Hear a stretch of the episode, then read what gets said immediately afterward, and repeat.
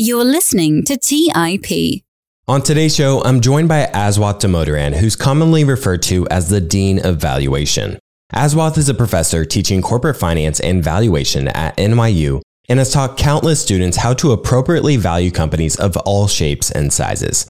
He's written numerous books on valuation, including The Little Book of Valuation, The Dark Side of Valuation, and Narrative and Numbers. And he's also made all of his university courses available online for free.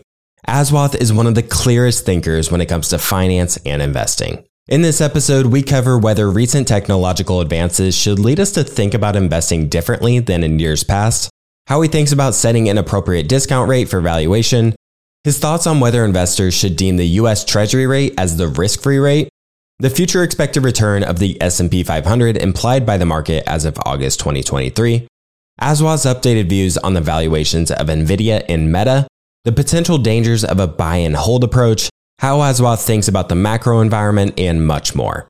With that, here is my conversation with Aswath Damodaran. You are listening to The Investors Podcast, where we study the financial markets and read the books that influence self made billionaires the most. We keep you informed and prepared for the unexpected.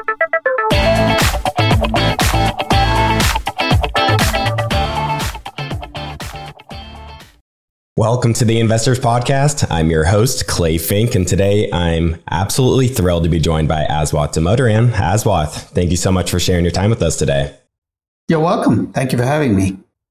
I wanted to start by chatting about the world we live in today with constant change and constant technological change. So, the increasing rate of change of technology and the rate of innovation that's happening I think it can make it more difficult to forecast the future with some degree of certainty. So I'd like to start by asking you if you think we should, you know, think about valuation differently in today's world or maybe shift our focus in the types of companies we're looking at in the first place. I think each generation thinks it's special, that it is the generation that's being tested by change. I mean, let's face it, the coming of the automobile to humanity probably created huge disruptions in the first part of the 20th century. The PCs in the 1980s created huge disruption. Each generation feels it's special. I don't think we're that special. I think it's just because the nature of technology is each update claims to be revolutionary. We, I think, feel we're covered, you know, we're exposed to more change than any previous generation. I don't think that's true. I think change has always been a constant with humanity and it ebbs and flows. There are periods of more change and less change. So I don't think there's anything different about this age other than the fact that we know about every change that's happened. Maybe that's the difference is any change that happens anywhere in the world we become aware of through social media news almost instantaneously. I mean, Alexander Graham Bell or Thomas Edison invented something, it probably took a decade for that news to, to flow around the world. So I think it's less a function of being exposed to more change and more a function of being aware of how much change is happening around us. One of the adjustments I think investors have had to make in recent years was understanding things like intangible assets. And I believe you've said recently that you own the top six or seven big tech companies, excluding Netflix. So, can you talk about the impact of intangible assets and how they play into how you think about these massive companies that now comprise of, you know, much of the indexes today? I'll be quite honest, I've never understood this fixation with tangible versus intangible. It's an accounting obsession. Valuation. The value of something is based on the expected cash flows on that thing. That thing could be a factory, it could be a patent. There's really no difference from a valuation perspective whether the thing that's generating cash flows for you is a trademark or whether it's a physical asset. So to me, intangible tangible is something that comes from people who are so caught up in balance sheet based valuation balance sheet based valuation, you look at the balance sheet and you try to figure out what the value of a company is, which is, I think, an absurd way to think about valuation. For those people who are locked into balance sheets, this is a seismic change because the assets that deliver value you don't see on the balance sheet. So to me, there's really no difference between tangible and intangible from a valuation perspective because I think in terms of earnings and cash flows. I can think of plenty of intangible assets that are easier to value than tangible assets simply because their cash flows are more predictable. So I don't think we need to create fresh rules. I just think we need a fresh pair of eyes that recognizes that what you see on the balance sheet is not a reflection of what drives the value for a company. As I've been preparing for this interview, I've learned all about your investment approach and, and, investment philosophies. And I think about the philosophies you've talked about, and then it kind of takes me by surprise when I hear that you own a lot of these big tech companies. And maybe we could tap into like an Apple or a Microsoft where it seems that the valuations seem not like a bargain. I'm not sure exactly how to put it, but I think a lot of investors have kind of sat on the sidelines as many of these companies seem to be trading at what felt like higher valuations. And maybe many people think that, you know, indexing has kind of pushed these companies higher and higher as there's these passive flows. So I'd love to get your thoughts on maybe like an Apple Apple or Microsoft, if you don't mind?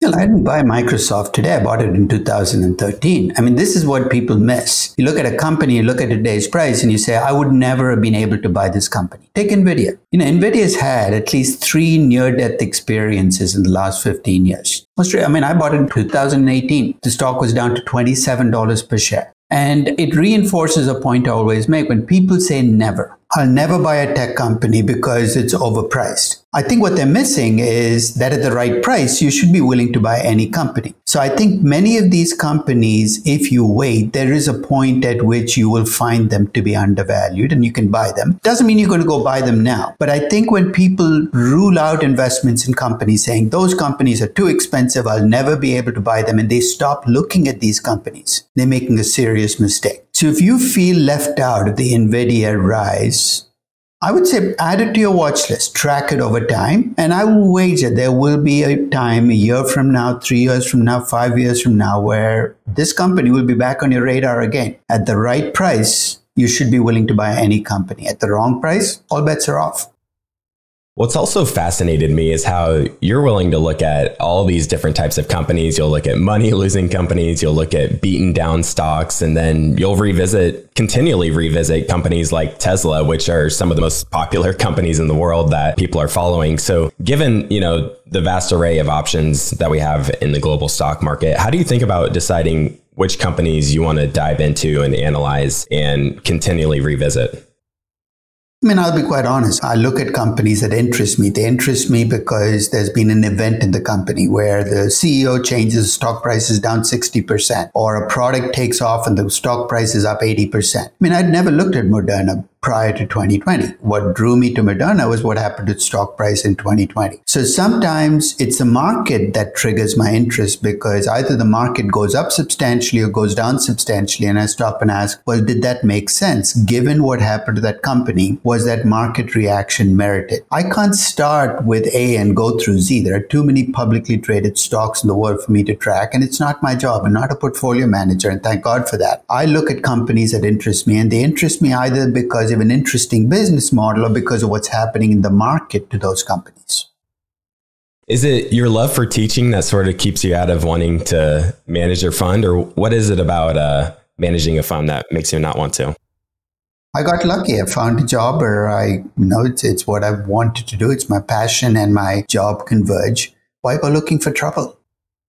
You're well aware that every valuation it comes with some sort of bias and you've talked a lot about this when in your teachings what have you found to be effective in minimizing the amount of bias when we're performing evaluation well i think being honest with others one of the reasons i write my blog is it forces me to be open about what I'm doing because all too often people muddy the waters after the fact. They say, I never said that. I can't do that my words are there on paper. So sometimes putting down your thoughts with your thinking behind what you're doing. I mean, I tell people, look, it's, um, I'd rather be obviously wrong or, you know, transparently wrong than opaquely right. And people say, what do you mean? I think a lot of what you hear from experts is they're trying to be opaquely right. They use words that no matter what happens, they have something to hide behind. That gives them deniability. I never said you should buy NVIDIA. I just mentioned it might be a good buy or it might be a good sell. So in that way, you're covered either way. That's the kind of thing that gets you into trouble because it means you're not being open about your biases. So I'd rather be transparently wrong where people can say you got the Tesla valuation wrong because you got the revenue growth and the story wrong. Than to say, look, you know, I told you Tesla might be a good investment or a bad investment, but I didn't tell you why. That way you can't pick on me, but it also means I can't, you know, I can be dishonest with myself. I can lie to myself.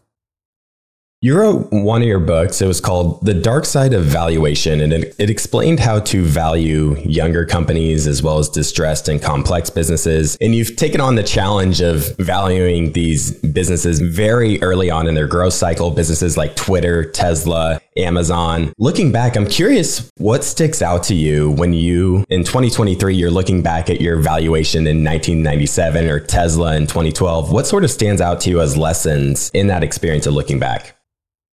Well, I think it's, you know, when my when I did my second edition of Dark Side, I expanded to cover companies like banks in 2009 or in 2023. You know what they share in common? Uncertainty is at its highest point. We started this interview. What do you do about it? Let's face it, as human beings, when faced with uncertainty, we either react with denial or we're paralyzed. So all too often, it's exactly at that moment we say you can't really value companies. There's too much uncertainty that your opportunities for valuation are the greatest because that's when mistakes are greatest. I mean, I valued companies in March of 2020 at the peak of the COVID bust because people had given up. They said, we can't value companies now. The global economy has shut down. How do we do it? You know, I think we need to kind of, you know, those are the times when I think you really need to jump in and make your best estimates. You're going to be wrong, but the payoff to doing valuation is greatest when people feel most uncertain. I, I mean, I tell my students, go where it's darkest. You know, go value companies and markets where there's a crisis, in sectors where people are uncertain about what's happening. Because you face uncertainty, but the fact that you're facing up to uncertainty already gives you an advantage over most of the other people who are hiding from it or acting like it doesn't exist. Yeah, I believe it was NVIDIA you first entered your position after that stock was getting hammered. It's had multiple drawdowns of 50% plus throughout its lifetime. No, and I think it's a, that's why I said don't say never on any company, no matter how you feel in your gut about that company. I mean, that's, you know, I think we all have our blind spots in investing, and I have mine, and Warren Buffett has his. And Warren Buffett has been open about the fact that he didn't invest in technology stocks enough. In fact, he didn't invest in them at all until you get to the last decade. And I think the, the point he made is I didn't invest in them because I didn't understand them. I mean, let's face it, as we get older, there's less and less the word we understand. The fact that I don't understand the fascination with TikTok doesn't mean that I shouldn't be trying to value TikTok as a company if it goes public. So I think we've got to get past this discomfort of saying, I don't know how that works and still be willing to try to value companies in the midst of that uncertainty. Because if you don't do that, more and more of the world is going to become out of your universe. You can't invest in those companies because you don't understand them. We recently had Chris Mayer on our show here, who's the author of a widely known book called 100 Baggers. And we've been talking a lot about on the show about the buy and hold approach and looking at companies that have these tremendous opportunities for reinvestment. So, can you talk about how you think about valuing a business that ends up reinvesting most of its cash flows? Like a, a lot of younger growth companies, they end up being cash flow negative, or even many companies that are. That's a feature, not a but. Mm-hmm. And I'd love for you to just talk about maybe even a company that's sort of in the middle of its growth cycle. It's profitable, but it's still reinvesting a lot of those cash flows. So the investor is not going to be seeing a lot of that through dividends or buybacks. So I'd love for you to talk through how you think about valuing a company like this. It's very simple corporate finance. Growth by itself is neither good nor bad for growth to create value, you've got to earn more than it costs you to raise your money. So when you have a company that's growing, it becomes imperative that you not just look at the growth rate. It's always going to be impressive, but what they're reinvesting to get that growth.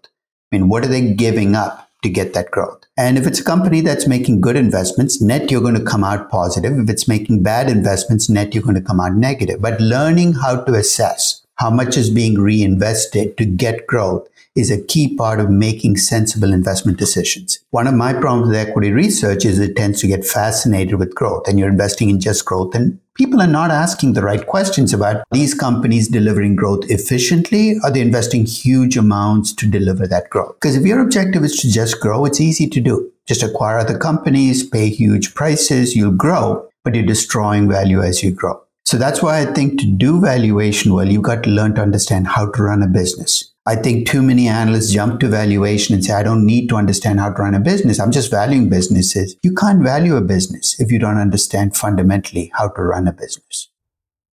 I wanted to talk about discount rates. Two of the important elements to understand of a discount rate is the risk free rate and the equity risk premium, which you've both written extensively about. Before we get to the elements which underlie a discount rate, I wanted to touch on if there's an issue of if investors say they just want to say they want to earn a 10% return and maybe they'll use that as their discount rate. Is that an acceptable method to using a discount rate or should we be going into more nuance? I know people like to just pick a number out of thin air, but let's face it, this is a number out of thin air. And the older you are, the higher the number is going to be. You know why? Because we have in behavioral finance is this notion of framing, which is in your brain, you start to get a number set. And it usually gets set between the ages of 25 to 35. So if you're 65 years old, you're going to say, I need to make a 15% return to be happy. You know, that's what you made in the, in the 1990s. So I think one thing to remember is when you make up these numbers, you're just reflecting how old you are as an investor. And the second is when you pick an arbitrary number like 10% and you're sensible about investing, I'll tell you what's going to happen. You're going to have spent the last decade in cash. Why? Because the risk-free rate goes to 2%, earning 10% becomes a real reach. You've got to bend the numbers to get to 10%. So when people create arbitrary discount rates, it's creating asset allocation effects that they've got to be willing to live with. So I don't have a problem with people making up numbers as long as they're willing to live with the consequences. They will underinvest in periods of low interest rates and let's say the T-bond rate goes, let's take an absurd example. Let's suppose the T-bond rate goes to 12%. You're still accepting 10% for investing in stocks? You're going to find a lot of great investments, at least based on your hurdle rate. It makes no sense to me to pick a number and stick with it through. And so when you think about equity risk premiums, at least think about what on top of the T-bond rate would I need to make? That's what an equity risk premium is. At least that way you have a number that shifts over time as interest rates shift. Let's take a quick break and hear from today's sponsors. Today's episode is sponsored by Range Rover Sport. Range Rover leads by example with their dynamic design that rises to the occasion. It's got powerful on road performance and commanding all terrain capabilities, coupled with signature Range Rover refinement. The third generation Range Rover Sport is the most desirable, advanced, and dynamically capable one yet, redefining sporting luxury. It's got advanced cabin technologies such as active noise cancellation and cabin air purification, offering next level comfort and refinement. The purposeful cockpit light driving position sets the tone for a focused interior that promotes exhilarating driver engagement. Award winning Pivi Pro infotainment is at the heart of the experience and provides intuitive control of the vehicle systems. You can enjoy a dynamic drive and total comfort with optional 22 way adjustable, heated, and ventilated electric memory front seats with massage function. Design your Range Rover Sport at LandRoverUSA.com. That's LandRoverUSA.com. Have you ever wondered if there's an AI tool like ChatGPT specifically built for the stock market? A tool that not only aids you in your research and analysis process, but also allows for dynamic discussions? Today, I want to share such a tool with you called Meyka. Meyka is the AI powered stock research assistant now enhanced with real time stock data. Meyka does a lot of the heavy lifting of sifting through financial statements and company data and delivers it to you nearly instantaneously. And the best part is that it's 100% free. Try it out today and ask Meyka questions like What is the financial health of Microsoft? How much cash does Copart hold on its balance sheet? What is the return on invested capital of Adobe or millions of other prompts? Check it out today for free at Meyka.com. That's M E Y K A.com.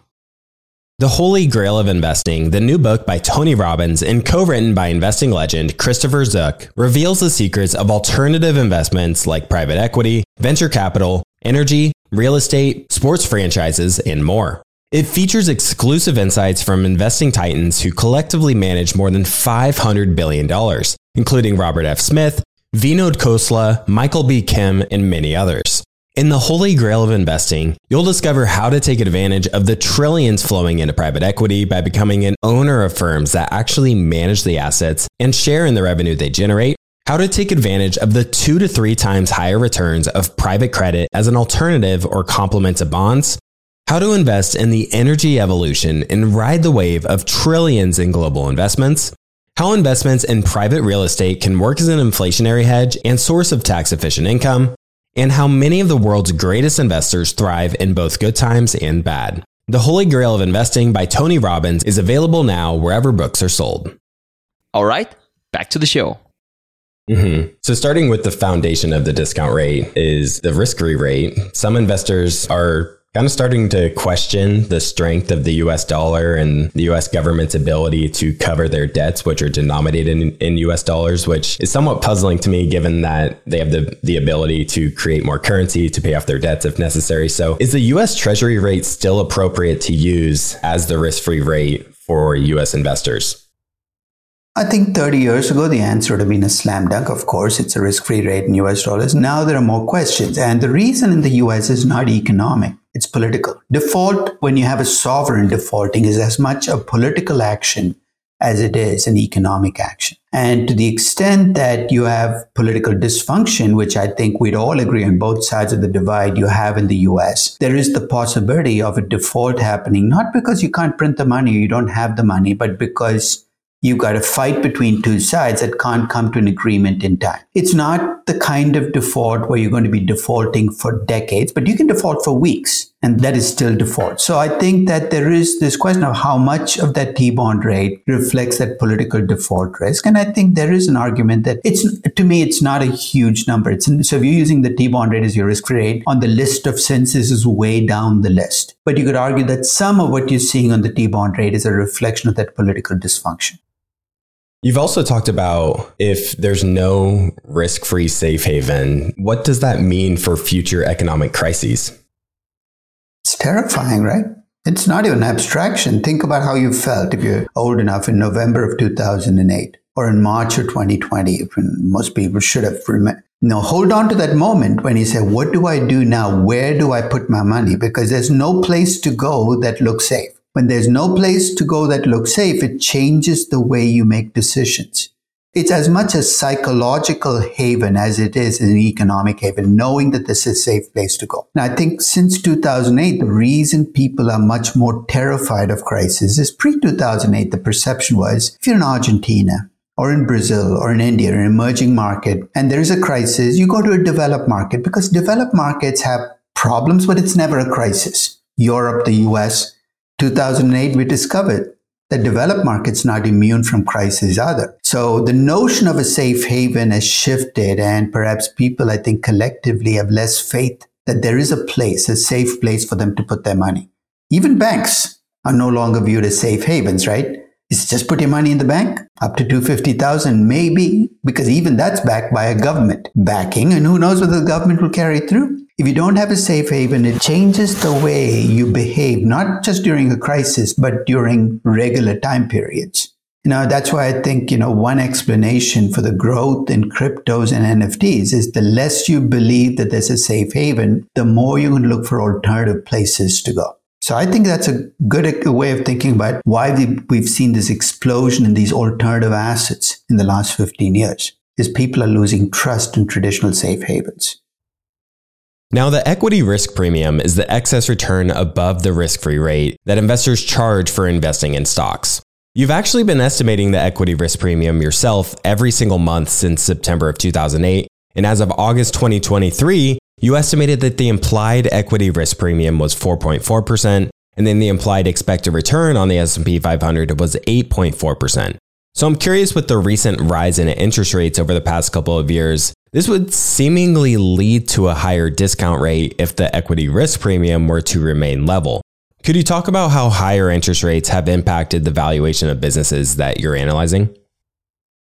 Interest rates are kind of a given, right? This, they're an alternative to investing in stocks. So one way to think about why they matter is if you can make nothing on T-bonds, you're going to settle for a much lower return on stocks because it beats nothing. And for a long time, you were making nothing on T-bills, very low returns on T-bonds. And you said, look, I'll settle for 7% on stocks because I can make only 2% on T-bonds. This isn't you know, deep economics. I mean, T-bond rate rises to 4% and T-bills are delivering 5%. You need to earn more on stocks just to break even, given the risk you're taking. Think of the risk free rate as the level of a lake. As it rises, everything rises with it. Now, of course, one of the things that higher interest rates might bring with them, especially if they're driven by inflation, is more uncertainty. And when you have more uncertainty, it can feed into. So what you can have is a double whammy, a higher risk free rate and a higher risk premium, which is what we had in 2022. Not only did the risk free rate go up, but the price of risk also went up because people were more scared. I think the price of risk has gone back down this year, but the T bond rate has stayed up. So what you're getting now is a much higher expected return on stocks than you did at the start of 2022. But it doesn't make stocks a bargain that you're getting a higher return because it is to be judged relative to what you could have made by taking no risk at all. Mm-hmm. So I think with the overall market higher in 2023, I guess that would imply that the equity risk premium is now lower and investors maybe feel more certain because the economy has yeah. been somewhat resilient. The equity risk premium is an output, not an input. The input is actually the price. That's the only thing you control as an investor. Nobody goes to the market and says, I'd like to earn an 8.4% return. The way you get the 8.4% return is by moving the stock price up or down. So when you talked about my estimate, it's really not my estimate. I'm backing out from the market what you collectively as equity investors are demanding based on prices. So rather than think of equity risk premiums as explaining prices, they're going to, they're effectively the same way of saying bond prices go up, interest rates in the bond go down. One doesn't cause the other. One is a consequence of the other. So the fact that investors have pushed up stock prices this year must mean that they feel a little less worried about uncertainty than they were at the start of the year. Is that merited? We can debate that. Maybe markets are in denial about the recession and inflation staying. And that's why you get these ebbs and flows in markets. Last couple of weeks, you've seen markets pull back because fear has come back again. This, this tussle between hope and fear or greed and fear constantly runs markets. It's not just in 2023. It's been around as long as markets have been around. And 2023, you've seen some ups and downs, more ups than downs, but who knows what the rest of the, the rest of the year will deliver. You've also mentioned in the past that you've invested in Alibaba. I'm curious if you think about discount rates in countries like China much differently than when you're analyzing a US company. It's not a discount rate effect you worry about in China. It's what I call a discontinuous risk, which is that the government may put a, you know, you have a business model. That business model, in most cases, you think about, hey, will the business model work? In China, you've got a player in the game that you don't have in most other markets. Beijing is part of your story. And to the extent that they can get in the way of your story, and you saw that with both Alibaba and Tencent, you can have a company that looks unstoppable that suddenly looks very stoppable. So to me, the big worry about Chinese stocks has always been that, that intruder in your business story who's completely unpredictable, who essentially does things is, you know, that for a very different purpose than you would want in, you know, that company to have. And that I think is always a concern with Alibaba and Tencent. It's kept the stock prices down, even though they have incredible platforms and profitable products. And I'm not sure how that'll play out. So it's not necessarily a discount rate effect. It's that other factor that you think can stymie your cash flows and business model going forward. So there's this added risk and uncertainty with Alibaba. So how does that uncertainty sort of get factored into the valuation? Isn't it through the discount rate?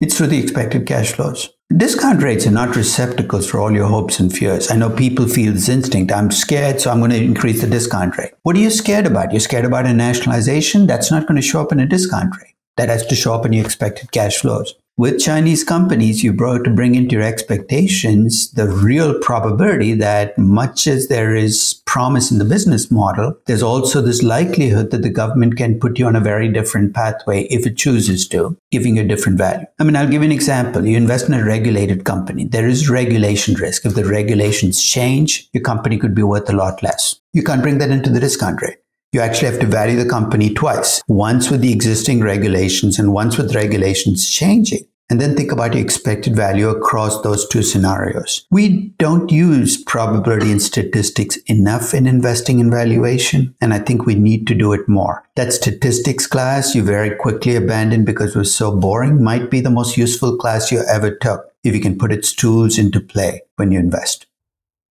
You mentioned NVIDIA earlier, and I think this is a pretty good case study as many investors, they run into the issue of their stock runs up. Do they hold? Do they sell?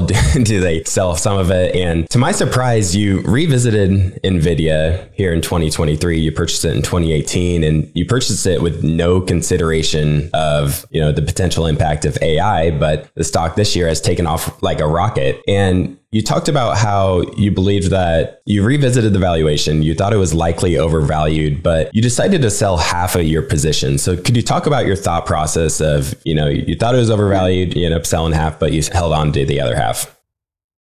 In fact, a lot of people have asked me why I did not sell all of it. Is an intrinsic valuation. If something is overvalued, shouldn't you sell all of it? There are two reasons. One is psychological. One of the biggest issues investors run into is the issue of regret where you do something and then a year or two later, even six months or a week later, you say, What did I do? That was a terrible thing to do. Yeah. The problem with regret is not what has already happened, but how it colors future decisions. I was trying to minimize that regret effect with NVIDIA. Here's what I mean by that. If I'd sold all of my position and the stock had gone up to 600, which with momentum can very quickly happen. I know that much as I shouldn't be looking back, I will be looking back and saying, should I have sold at 410, 420, whatever I sold it at, you know? So I decided to have my cake and eat it too. By selling half my position, I took my initial investment and made a 400% return on it.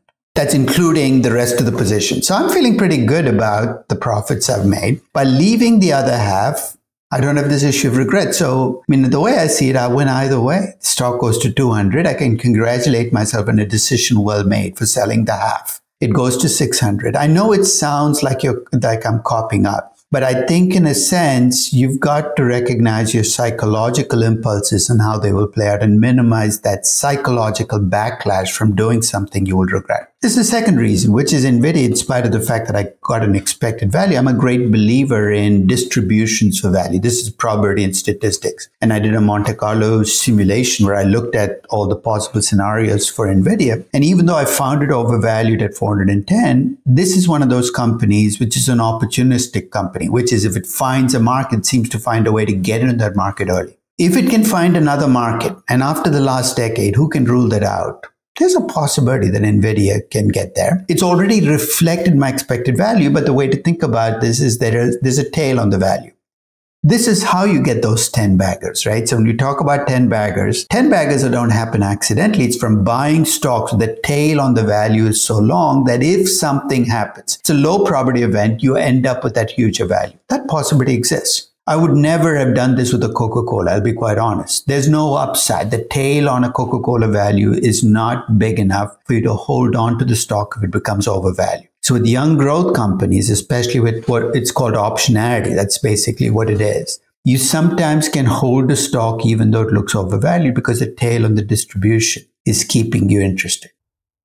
You've talked in the past about your investment philosophy and, you know, thinking about just say, we'll call it a value investor's approach of buying a company when it's trading below its intrinsic value and then selling it when it's above its intrinsic value. So, do you think this is an example of going against your investment philosophy or has your philosophy changed and evolved? Yeah, it's partly inconsistent, right? I mean, you know, I, if if I had to, if you, I mean, here's the inconsistency. If you ask me, would I go buy Nvidia today? At $450 per share? My answer is no, I wouldn't do it because much as I like the company, that price is too high. The inconsistency is I have an investment in Nvidia that I got at 30, that's now 450, and I'm willing to hold on to it. You're saying, why are you having two sets of rules? In investing, we actually always have two sets of rules, one for new decisions and one for decisions we've already made. We talked about being honest might as well be honest about that, the, the fact that we're not being consistent. And now I'd, I'd ask the same thing about, you know, if, if I'd been at the Berkshire Hathaway meeting of Charlie Munger, if I'd asked Charlie Munger in, at the meeting, would you buy, let's say he didn't have Apple in his portfolio. So would you buy Apple at today's stock price at 26 times earnings or whatever it's trading at? My guess is he'd have said no. But somebody did ask him whether he was planning to sell Apple that price? And he said no as well. So, you know, we're all inconsistent sometimes in our decisions and how we view new investments as opposed to investments we've already made. And I think that if we're open about the fact that we're being inconsistent, at least we can start dealing with that inconsistency. You live in California, which is known to have relatively high taxes. So, how does the tax bill play into the thought process of selling a company that's risen by 400%? It raises the trigger at which you sell, right? Because the minute you sell, you've got the California tax, you've got the 20% capital gains tax. So basically, it's almost like a 30% of whatever you get is going to go into taxes, which effectively means you got to wait for something to be overvalued by at least 30% before you break even from selling it. I don't like taxes driving my investment decisions, but it's one of those things you can't be in denial about. You've got to consider the tax consequences of your actions. And in this case, it makes me slower to sell when something gets overvalued, but it's already in my portfolio because I've got to factor in the tax bill. Shifting to another company you've shared your analysis on, Meta. November 2022, you published your valuation and doomsday analysis, I should call it, of Meta. And it happened to be around where the stock bottomed at roughly $90 per share. And the market being the manic depressant that it is, it's taken Meta to over $270 a share at the time of this recording. I'm curious if you've revisited this valuation given the massive rise in less than one year. I mean, I think that uh, I did with Meta what Warren Buffett is rumored to have done with American Express in the early 60s after a salad oil scandal, where he essentially took, I think, 15 years of cash flows just on the American Express card. At that time, it was just the original American Express card. He looked at the value you get from 15 years of cash flows and he said, that's higher than what I'm paying for the company.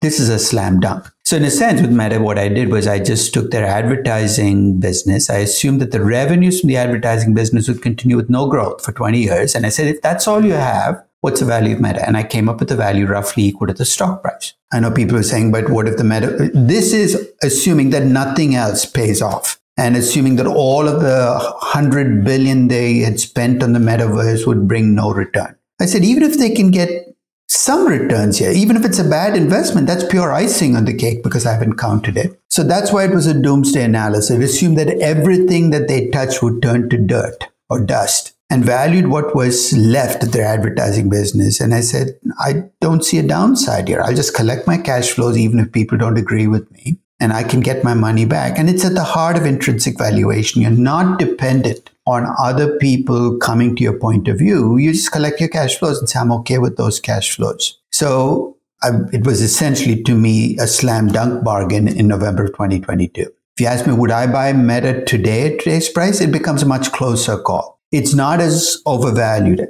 at least from my perspective, as NVIDIA is, but it's probably more likely a little bit overvalued than undervalued because I think people have come to a more realistic sense of what and Meta itself has come to a more realistic sense of what they can do in the metaverse. So I think that um, it's not a company I would suggest that somebody put their money in. But if you already have it in your portfolio, and especially if you bought it at the, at the right time, just let it ride.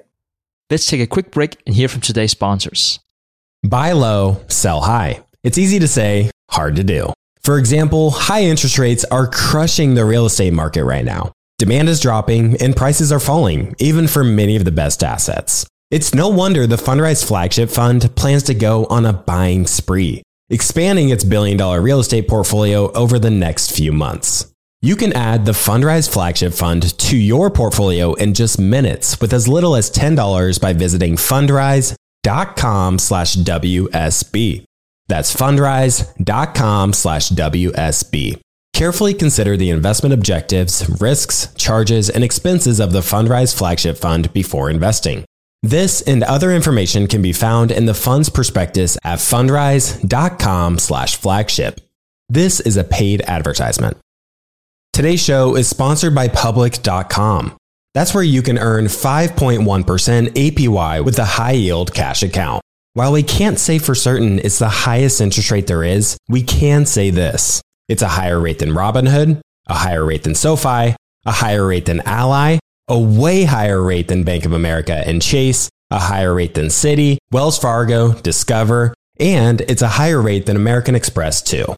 So if you want to start earning 5.1% APY on your cash, check out public.com. We can't say it's the highest interest rate, but it's pretty damn up there. This is a paid endorsement for public investing. 5.1% APY as of March 26, 2024, and is subject to change. A high yield cash account is a secondary brokerage account with public investing, member FINRA slash SIPC. Funds from this account are automatically deposited into partner banks where they earn a variable interest and are eligible for FDIC insurance. Neither public investing nor any of its affiliates is a bank. US only.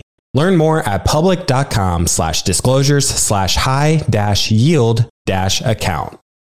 As many of you know, I love studying businesses and networking with business owners. The more I've studied businesses, the more I've realized that starting and scaling your business is easier than ever because of companies like Shopify. Did you know that Shopify powers 10% of all e commerce in the US? Shopify is the global force behind Allbirds, Rothy's, and Brooklinen, and millions of other entrepreneurs of every size across 175 countries. Shopify is the global commerce platform that helps you sell at every stage of your business, from their all in one e commerce platform to their in person POS system. Wherever and whatever you're selling, Shopify's got you covered. Shopify even helps you turn browsers into buyers with the internet's best converting checkout up to 36% better compared to other leading commerce platforms.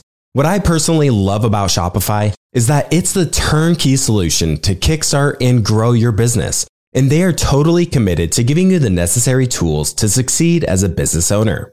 Plus, they have an award winning customer support team there to help you every step of the way. Because businesses that grow, grow with Shopify. Sign up for a $1 per month trial period at Shopify dot com slash WSB. That's all lowercase. Go to shopify.com slash WSB now to grow your business no matter what stage you're in. That's shopify.com slash WSB. All right, back to the show. In the past, you've talked about how more activity in your portfolio is directly related to how much you're going to trail the market. And I think what you're getting at here is people generally tinker around with their portfolio too much and not let the magic of compounding work for them is chase one shiny object after another. Can you talk a bit about how much buying and selling is an acceptable amount for someone like you as an investor? As an investor, I think it should be minimalist. I mean, I think that the more you're trading, the more you're not investing. I mean, I divide the world into investors and traders. And I think a lot of the problem here is people trade, but they like to call themselves investors. You're saying, what's the difference? In investing, you value something, you buy at less than the value, then you hope and pray the market comes around to your point of view.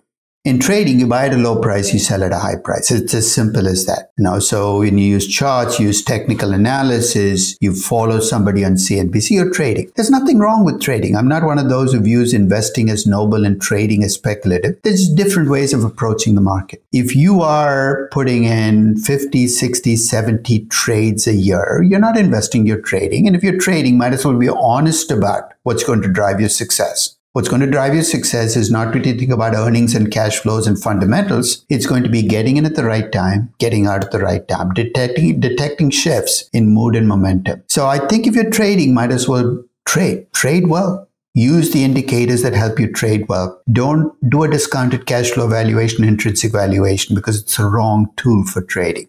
But I think that needs some honesty upfront about what you came into the market to do.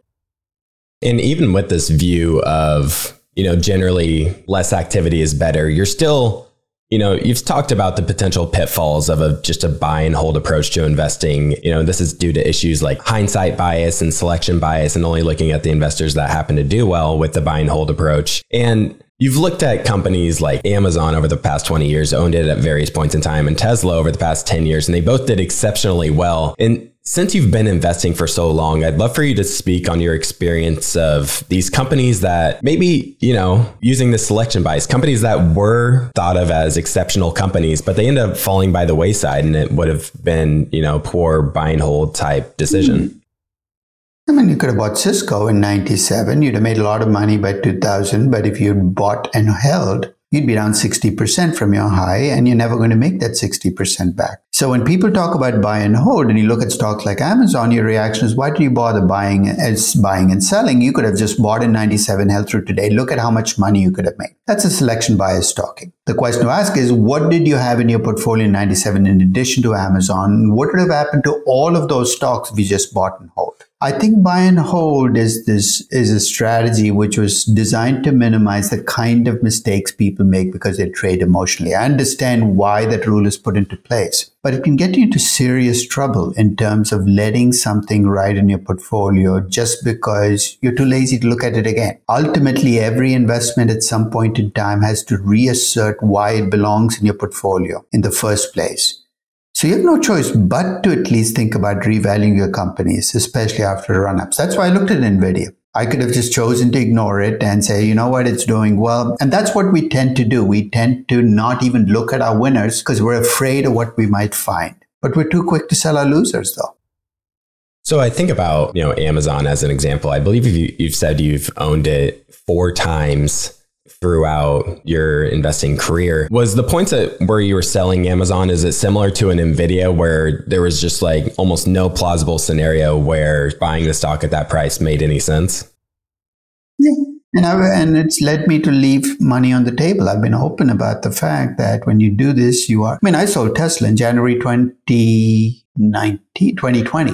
So, which was, you know, I bought it in June of 2019 when it was at a low. I think it was 180, and I sold it. It was 610. So, I'm not greedy. I made a lot of money, but it went to what three. If you look at what quadrupled over the course of the year, and I remember people asking, you know, are you sorry now that you sold your Tesla? And I said, look, I've got to be consistent with the philosophy that brought me here. And I think the philosophy is when something gets significantly overvalued, especially if it's giving you angst in your portfolio and it's going to drive bad decisions, it's better let it go. So I think with Amazon, there have been times I've sold because I found it overvalued, but the market has disagreed. And it's taken almost a year, two years before the adjustment happened. So I never say I told you so because it's got nothing to do with you. Markets have their own minds. They decide when to correct something and it doesn't happen because you did an intrinsic valuation. The market doesn't care about you.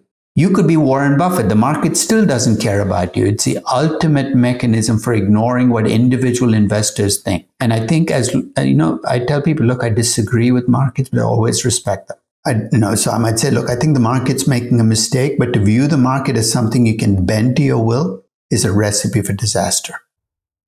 Turning back to uh, sort of what we were talking about in the beginning of kind of evolving as an investor and evolving to the changing times, one accounting metric that companies have, especially tech companies, have started to use more and more is adjusted EBITDA. You know, in some cases, it might be helpful where, you know, companies truly trying to show sort of how their business is trending over time, but other times it can be used to deceive investors and hide what's actually happening. Uh, I'd love if you could share your thoughts on how investors can uncover the truth and really truly understand the adjusted EBITDA and if it's being used in a proper way of, you know, assessing business performance. I mean, if you're using it to track trend lines over time, I don't have a problem with you tracking adjusted EBITDA over time. But let's face it, the reason companies like to compute an adjusted EBITDA is it always makes the number look better than the number you had as your actual EBITDA. I mean, to me, uh, an honest adjustment process should cut both ways, right? Sometimes it should lower your EBITDA. Some, the fact that it always seems to make your EBITDA more positive indicates to me that there is a bias in this process. You're looking for adjustments that make you look better. And if people fall for it, you know what?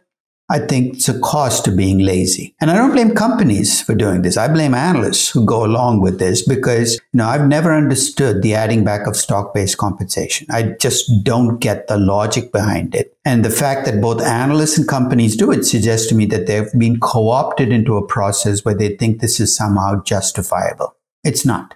So some adjustments to EBITDA actually do make sense. For instance, if you're a user-based company and you have a lot of customer acquisition costs, I think accountants are messing up by treating that as an operating expense. This is your capital expense. This is your equivalent of land and factory. I would like that expense to be separated. So I think that there are some adjustments that make sense, but I would prefer to be the one to decide what adjustments to make rather than have companies make them for me. So even if a company that reports just adjusted EBITDA, do your own homework, decide what adjustments make sense and what don't, and then decide how you're going to use that adjusted number in your investment decision making.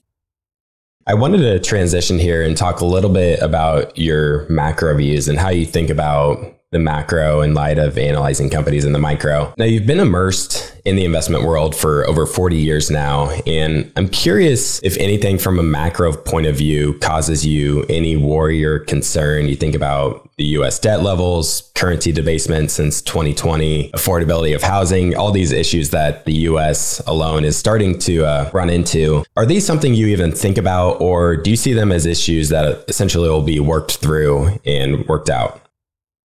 It's not that they will be worked through or I think about them, but thinking about things that you can have no control over is a recipe for know, all kinds of problems because you're distracted, you're not focusing the company in front of you. I'm not saying these things don't matter. Of course, inflation is a clear and present danger. And I've wrote about it at the start of 2022 saying we need to take this serious. And this is where being older sometimes can give you a benefit because I remember coming into the market in 1981 and recognizing how much inflation drove the market. Inflation, once it's out of the out of the bottle, it's, it's like a genie in the bottle. Once you let it out of the bottle, it's very difficult to put back in. So, the, to me, the biggest, I think, danger in the way we think about the macro now is we believe in mean reversion. That drives a lot of decisions. What does it mean? We assume that things will revert back to the way they used to be. And in the 20th century, it worked really well in the United States. Why? Because we had the most mean reverting, predictable economy of all time. Things operated almost like clockwork.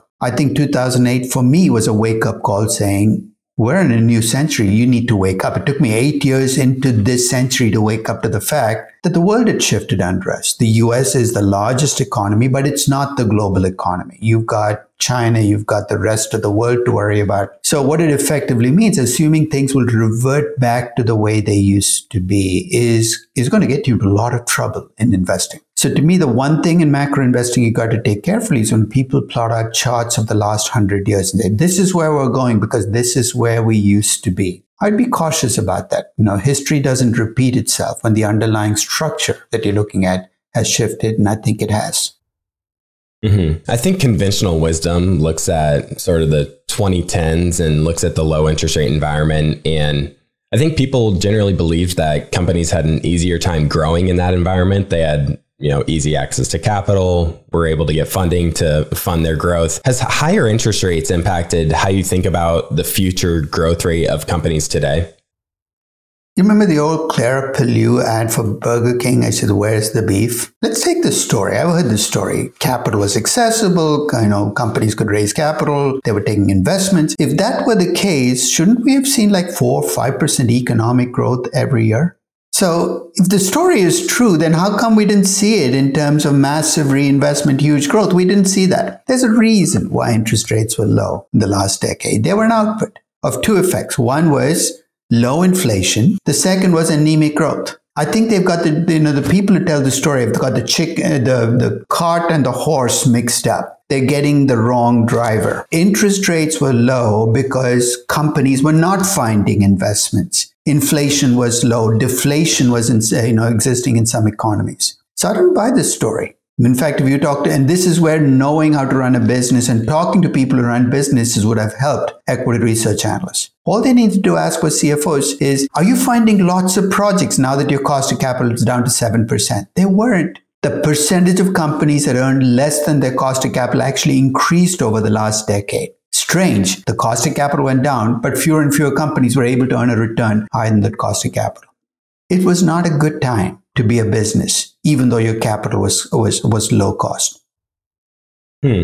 During your chat with William Green on the Richer, Wiser, Happier podcast, a part of the TIP network here, you said the following The historical record of macro forecasters is worse than abysmal. Macro forecasting makes us all feel better. That's really it. It accomplishes very little in terms of actual substance, but it gives us a sense of being in control. And I definitely agree with that analysis. And I think many people, people who call themselves value investors would agree with you as well. But I think some in the audience may be wondering, well, well, if macro forecasting is extremely difficult, if not impossible, then accurately assessing the value of a business is also really difficult because, you know, of all this uncertainty within the environment. So why bother? So what do you believe is your biggest edge to picking stocks and doing well as an investor? Not in assessing the macro environment. Nobody can. It's finding companies where there's a mismatch between what you believe about the company and what the market in consensus believes about a company. I have this table I put together like on six months ago, maybe a year ago in one of my posts where I you know broke companies down from awesome to awful. So let's say you have a company and you can you classify it based on whatever, whether it's an intrinsic valuation or your, your ratios or qualitative judgments from awesome to awful. And then on the other axis, had what the market thought about the company from awesome to awful. So I said, let's assume you have an awesome company. It's an amazing company, but the market also thinks it's awesome. This isn't a bargain as an investment because buying an awesome company at a price that reflects its awesomeness means you're going to earn at best a fair rate of return. What you're looking for a company is where your assessment of the company is mismatched with what the market thinks about the company and you're hoping you're right. So let's say you buy a bad company, but the market thinks it's an awful company and awful is worse than bad. You're actually getting a good investment because you got it at the right price. So I think too often when people talk about investments, they talk about the quality of the company. You see often with Tesla, you know, people who are investors in Tesla, they tell you how great the company is. And I tell them, look, I agree with you. It's an amazing company with a product that attracts people who really love the product.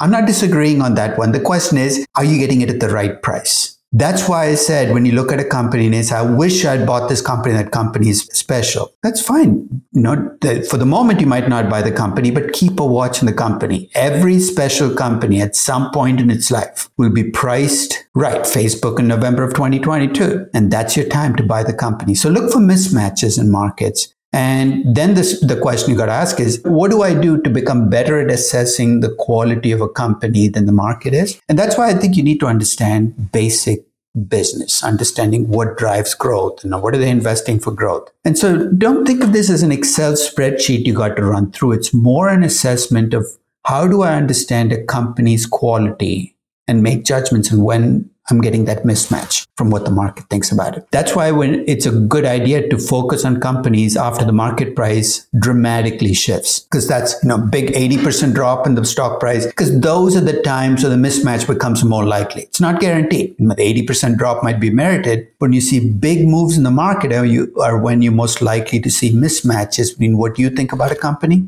and what the market thinks about that company.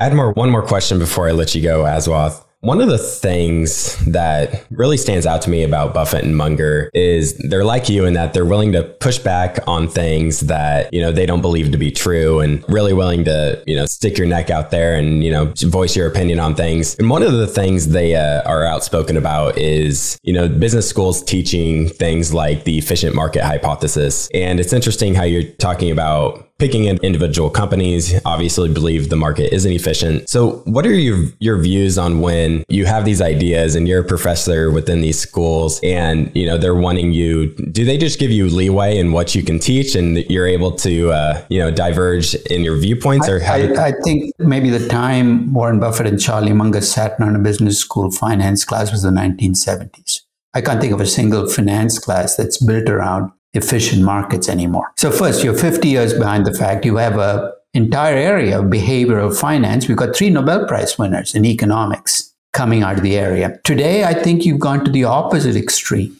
that you're taught that markets are inefficient. It's easy to find winners. There are 15 studies that show it. So I think the Buffett Munger critique of business schools is they're missing the point. They're critiquing a finance that used to be true in 1971, maybe, but not in 2024. That said, though, I do think that at least investing in valuation part of finance, what's taught in business schools has become is not pragmatic enough. The challenges in investing in valuation are not theoretical challenges. They're estimation challenges. How do you estimate cash flows on a company when you're worried about a government nationalizing? There's no theory here. That's why I said the most valuable discipline in investing in finance is not finance itself, it's statistics. The essence of statistics, it gives you the tools to deal with data that's plentiful and pulling you in different directions.